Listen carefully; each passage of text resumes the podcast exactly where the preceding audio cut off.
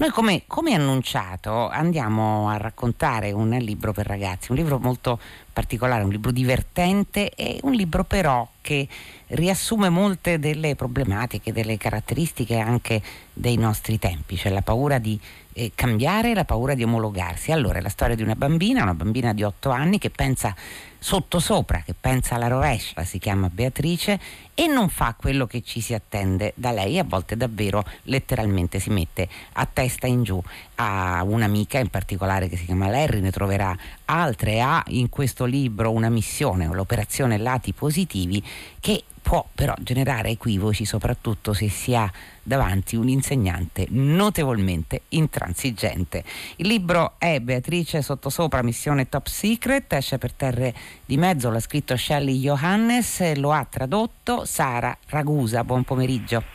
Buon pomeriggio.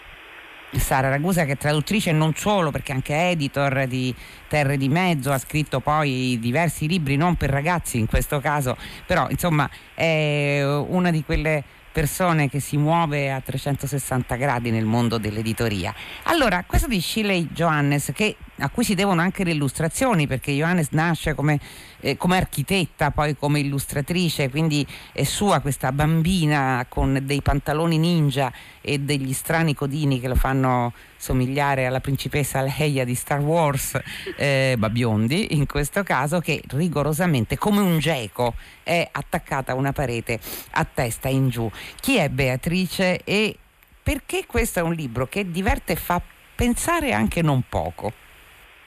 Allora, Beatrice è una bambina di 8 anni, frequenta la terza elementare, l'abbiamo conosciuta nell'avventura precedente, eh, uscita l'anno scorso, ehm, questa è la seconda puntata appunto di questa serie e il prossimo marzo ne uscirà una terza, quindi è una, un'eroina che ci portiamo dietro per alcune puntate.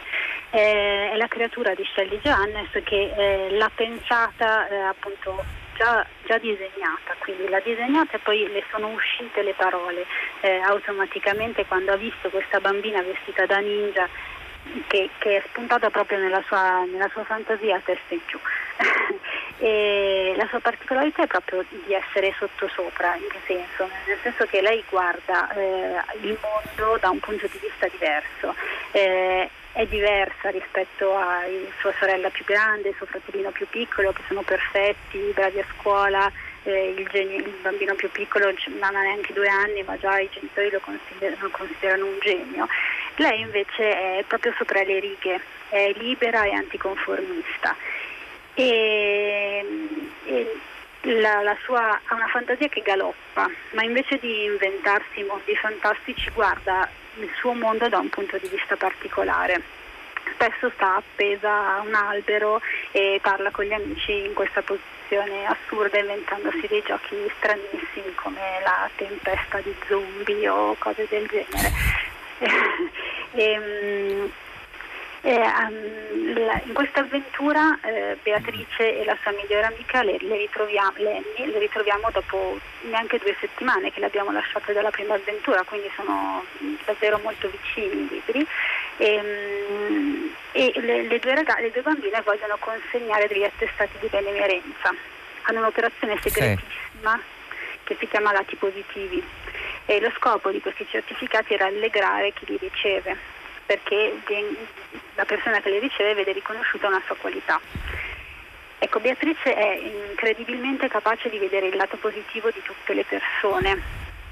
persino quello dell'insegnante, appunto, che dicevamo che è estremamente ecco. rigida. Ecco, allora perché ecco, questa bellissima missione di individuare i lati positivi in ognuno ovviamente può provocare qualche problema, a volte perché, e lo scopriremo, magari un bigliettino arriva eh, a un destinatario eh, che, che, crede di meritarselo invece è destinato a qualcun altro, a volte invece è proprio un equivoco sulle parole e, e, sul conferimento. Questa terribile insegnante che è Evelyn Tamara, che devo dire che non si vedeva forse dai tempi di Roald Dahl, eh, un personaggio adulto così eh, tremendo anche perché incute una certa paura, è severissima, ha un fischietto che trilla eh, per richiamare i bambini eh, ovviamente agli, agli, ordini, ha delle punizioni, quindi ci sono tre richiami, poi si salta l'intervallo, eh, ha un, un, bottiglione di disinfettante che devo dire quando è stato scritto ovviamente non, non, non era assolutamente prevedibile. L'altro e legittimo uso che, che del disinfettante si fa, insomma una persona molto severa quando eh, Beatrice pensa di, di, fare una cosa giusta, positiva, assegnandole questo bigliettino, eh, nascondendo questo bigliettino eh, dedicato alla più intransigente, perché per lei, per come è l'insegnante vista dagli occhi di Beatrice, è un complimento, quindi è qualcosa, è come una coppa da tenere, esatto, da esatto, lucidare e tenere sulla scrivania. Eh, ma non è così che viene accolto. No, infatti è proprio Beatrice non, non si accorge di questo, di questo, equivoco finché non ne parla con la sua amica Lenny e appena finita l'ora di lezione eh, esce dal, dalla classe e dice a Lenny tutta contenta ah, ho fatto questa cosa, ho dato il, il premio come eh, più intransigente alla maestra e Lenny spalanca la bocca e dice ma cosa hai fatto? È un disastro, adesso la nostra operazione lati positivi eh, salta perché la, la maestra ci metterà in castigo e non, non, sia, non saremo più... Ehm, non sarà più segreta l'operazione, quindi perde tutto il suo, il suo senso, perché,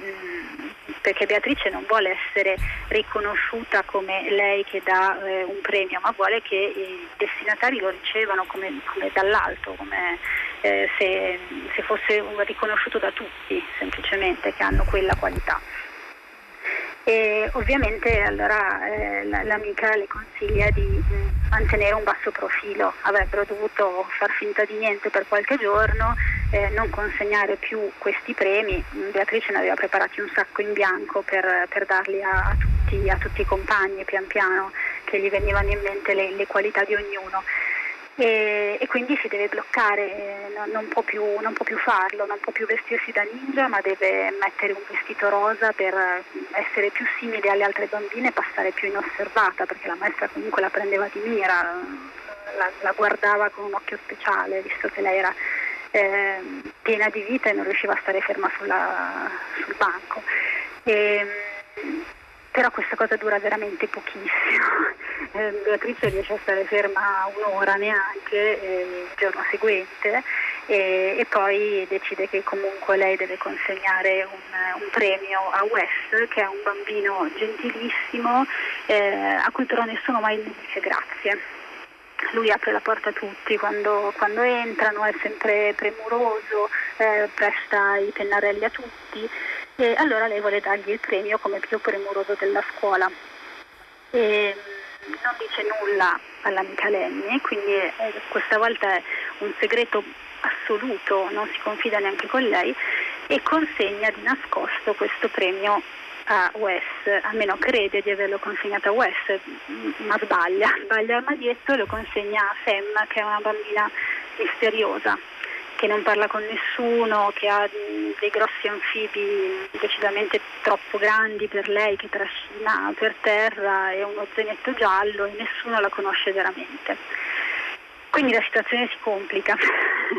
Beatrice sì. non solo ha fatto un danno perché ha dato della intransigenza alla maestra, ma ha anche consegnato un premio sbagliato e Sam la vede mentre lo consegna.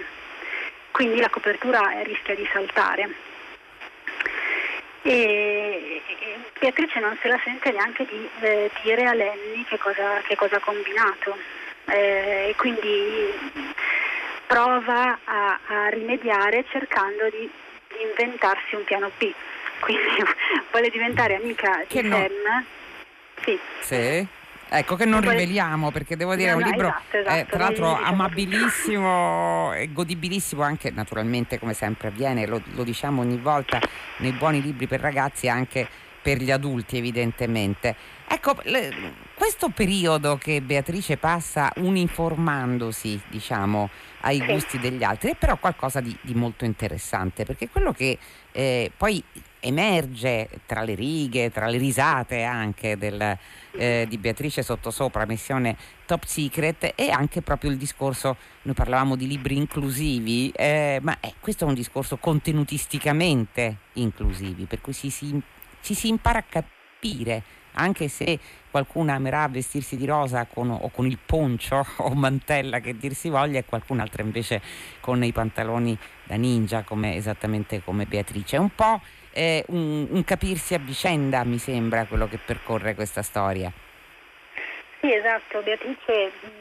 crescendo in queste storie ehm, effettivamente piano piano capisce che essere amici non è per forza essere identici a, agli altri. Nel primo capitolo lei era identica a Lenny per questo si sono trovate vestite uguali da ninja, quindi per questo sono diventate immediatamente amiche e poi Lenny cambia e c'è un momento di rottura in cui non, non riconosce più la sua amica perché è diventata diversa da lei e c'è un altro personaggio, Chloe, che ehm, è invece sempre vestita di rosa, adora gli animali e, e adora giocare alla clinica veterinaria, mentre um, a Beatrice piacciono giochi più, più scatenati ehm, e quindi piano piano Beatrice capisce che le diversità vanno rispettate, capite e ci si può trovare un punto in comune ed essere amici nonostante le diversità. E, ehm, è interessante anche come, come, l'autrice spiega, senza spiegare, ma ci mostra le dinamiche eh, dei bambini per quanto riguarda come si sta dentro o fuori un gru- da un gruppo. Eh, ad esempio nella clinica veterinaria Chloe, che è un po' il capo, eh, non vuole i maschi e, e queste cose le vediamo spesso tra i bambini che dicono no, giochiamo solamente tra bambini e i maschi devono stare fuori. E, ehm, ed è interessante proprio vedere queste, queste, dinamiche con gli occhi di un bambino. L'autrice è molto brava a mostrarcele proprio come, come le vivono loro. Ecco, è un libro, Beatrice Sottosopra, che è stato è amatissimo negli Stati Uniti, è stato molto richiesto dai bibliotecari, dai bambini evidentemente, proprio perché ha questo rapporto che è un rapporto eh, ricco di grazia anche fra la questione delle regole, quindi del normare eh, un comportamento e la possibilità di violarle, recuperarle e eh, personalizzarle in un certo senso, perché Beatrice è una bambina che non riesce, non riesce a stare ferma, eh, sta spesso nella posizione del ragno perché sem- c'è sempre qualcosa che le cade, cioè appunto lei diceva giustamente Sara Ragusa è piena di vita, eh, si deve ri- rifare lo chignon perché insomma ovviamente le si è sciolto, le cade qualcosa, ha uno starnuto, quindi non riesce e ovviamente eh, soprattutto nel, con, con, grande costernazione della signora Tamara che, che però vabbè non diciamo, non diciamo, neanche questo però insomma ci saranno poi delle, delle evoluzioni. Ed è un rapporto difficile perché questo capita a tutti i bambini evidentemente. Cioè di, eh, soprattutto quando vanno a scuola frequentano gli altri compagni quindi passano da, da una situazione tra virgolette protetta che è quella familiare a una situazione in cui devono cimentarsi con un'altra situazione, ma questo è raccontato con, devo dire, eh, un umorismo, un, diversi, un, divertimento, ma anche una grande delicatezza da parte di Shelley Johannes, mi sembra. Sì, sicuramente, cioè, mostra ad esempio questo personaggio della, della maestra Tamarak davvero rigida, però ci mostra anche ad esempio un personaggio positivo eh, all'interno della scuola a cui si può rivolgere Beatrice, che è quello dell'infermiera, quindi ci fa capire che ehm, ci sono diversi punti di riferimento e, e i bambini si possono appunto rivolgere a, a diverse figure anche per, per, trovare un aiuto e quindi capire come entrare nelle regole e starci nonostante eh, la vitalità eh, preponderante. Ecco. E, ehm, sono davvero dinamiche interessanti. E, e davvero sì. la, la, l'autrice ce le mostra eh, davvero con grazia, come diceva lei, senza, senza appesantire ma divertendoci. Allora, eh, credo di non essere la prima persona a cui viene in mente, però eh, Beatrice sembra essere, non so, la nipotina a questo punto di un altro amatissimo e ugualmente eh, adorabilmente sventato personaggio della letteratura per l'infanzia che è Pippi Calzelunghe. Ovviamente qui c'è davvero una diversità eh, proprio nella concezione di, di, di, Pippi, perché Pippi vive, lo sappiamo, cioè vive da sola, vive con compagnie non umane, diciamo così, invece Beatrice ha una regolarissima eh, famiglia, divertente ugualmente, ugualmente nella sua eh, diversità, però una certa non dico ribellione, un certo orgoglioso essere fuori da ogni stilema, da ogni stereotipo, beh, mi sembra che le accomuni, non crede? Sì, sì, sono, sono molto d'accordo, infatti anche l'autrice in una in un'intervista dice che Pippi Calzelunghe era una delle sue letture da bambina e quindi comunque qualcosa le è rimasto dentro evidentemente. Lei fin da bambina disegnava e voleva scrivere, eh, e voleva scrivere storie e le scriveva appunto nonostante poi per un periodo della vita abbia fatto un lavoro che proprio non c'entrava niente, cioè non c'entrava niente, c'entrava comunque con la creatività perché l'architetto è un lavoro creativo però non, stata, non ha scritto subito ecco, nella sua vita adulta. E, ehm, eh, sicuramente eh, una delle cose interessanti di Beatrice è proprio questa che ehm, non, dà un messaggio molto chiaro ai bambini che leggono, che leggono questo libro, cioè non lasciatevi attrarre dal conformismo, cercate di, di stare nelle regole comunque a modo vostro pensate con la vostra testa e siate voi stessi ed esistono un'infinità di modi di essere se stessi e tutti vanno bene. Sì, è un'infinità di modi di se stessi che possono portarci ad accettare, ad amare, a voler bene anche a persone che ne scelgono ancora altri. Mi sembra che sia anche la cosa più bella di Beatrice Sottosopra. Esatto. Senta, eh, una cosa che mi ha colpito è che torna eh, anche in un libro recente, insomma, perché eh, anche nel, negli Stati Uniti è uscito insomma, abbastanza recentemente, torna quella che era una costante sia dei dei vecchi libri per ragazzi, quando dico vecchi ovviamente lo dico con il massimo rispetto possibile, penso a quei libri che si leggevano anche negli anni 50 e 60, ma anche in tempi più recenti, il club, per cui, per cui le ragazze soprattutto, eh, penso anche al più recente che è il club delle babysitter di Anne Martin, eh, si trovano a riunire in un club, a formarlo, che sia un club segreto, che sia un, gre- un club dove si fanno delle missioni particolari, eh, è un modo diciamo di rendere avventurosa anche la frequentazione amicale. E c'è anche qui, quindi evidentemente è una tematica che attraversa la narrativa per ragazzi, non crede? Credo proprio di sì, eh, effettivamente eh,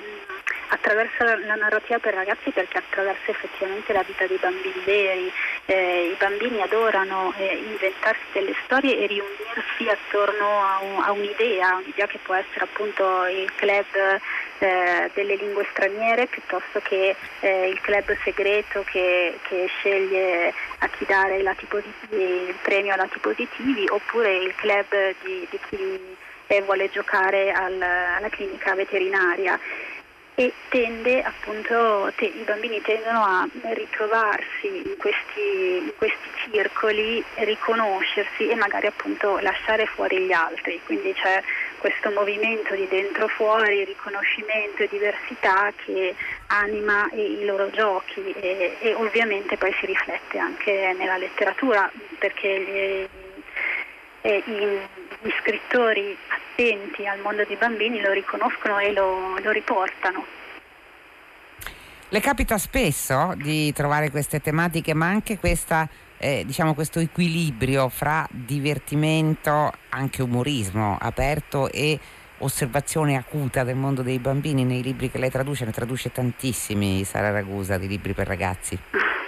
Eh, sì, per fortuna è una cosa che mi capita spesso di notare e quindi mi, piace anche tradurre i libri che, che traduco proprio per questo, perché è, una, è un, sicuramente una qualità che, che, trovo nei libri che ho incontrato finora, che mi è capitato di tradurre. Eh,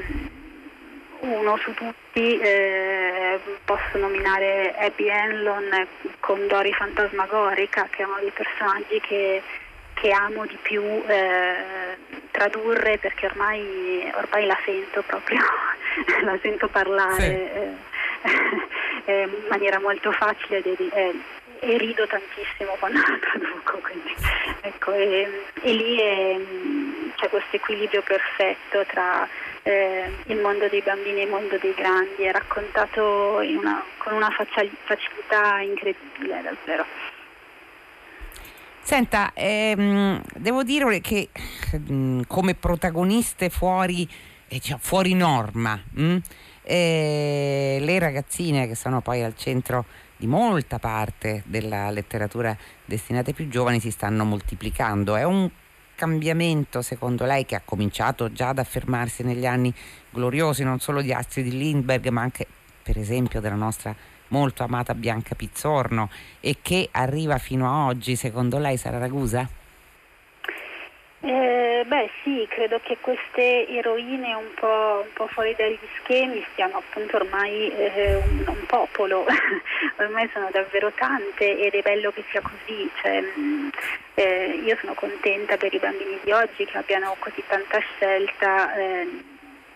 di, di riferimenti a cui da leggere eh, in maniera appunto gioiosa eh, e, e, divertente, eh, che però dei libri che riescono anche a passare appunto un messaggio di, val- sul valore della, della, diversità e della capacità di, di, rimanere se stessi e di accettarsi e di accettare gli altri. E credo che sia una delle cose fondamentali da, da insegnare a, da subito a, ai nostri bambini perché insomma è veramente una delle... Ad amare le stramberie, come lei ecco esatto. come le chiama la, la Johannes. E pensi che non, ne abbiamo parlato ma diverso tempo fa a Fahrenheit, eh, quello che colpiva, che colpiva molte, molte lettrici e che invece di contro montava una sorta di indignazione, in questo caso eh, penso a Matilda di Roald Dahl, eh, verso proprio le stramberie, le stramberie e il modo in cui ci si pone da parte al mondo adulto, ma forse è qualcosa che scivolerà via mentre oh, i libri di Dahl, come i libri di Lindgren, di Pizzorno e anche di Shelley Johannes, devo dire, resteranno. Lei che ne dice? Io spero proprio di sì, eh, ce lo auguro e auguro proprio ai nostri bambini che questi, che questi personaggi restino e diventino sempre più numerosi e, e sempre più fantasiosi. La fantasia davvero deve essere al potere e, e non bisogno, spesso non c'è bisogno di una, di una cornice eh, narrativa che, che, ci dice ah questi bambini eh, sono così fantasiosi perché hanno avuto magari un'infanzia eh, problematica, cosa che spesso succedeva, quello che diceva lei, i vecchi libri eh, per bambini magari erano orfani o comunque eh, avevano una situazione familiare difficile. In questo caso, ad esempio, Beatrice non ha una situazione familiare difficile, una situazione familiare eh, idilliaca, anche se lei è un po', un po sui generis, però eh, è capace comunque di eh, esprimere una fantasia incredibile. La fantasia è vero, grazie. Disagio. Grazie okay. Sara Ragusa che è la traduttrice di Beatrice Grazie Sottosopra Missione Top Secret di Shelley Johannes, editore Terra di Mezzo. Grazie per essere stata con noi in questa puntata che va, come sentite, a chiudersi non senza i ringraziamenti alla redazione. Benedetta Annibali, Giosuè Calacciura, Michele De Mieri, Clementina Palladini, Laura Zanacchi, Daniela Pirastu in regia, Susanna Tartaro che cura il programma, Gina Collauto alla console. La linea va ora a Paola De Angelis per 6 gradi. Fahrenheit torna domani alle 15 su Radio 3 e fino a quel momento, come sempre, felice serata a tutti voi da Loredana Lipperini.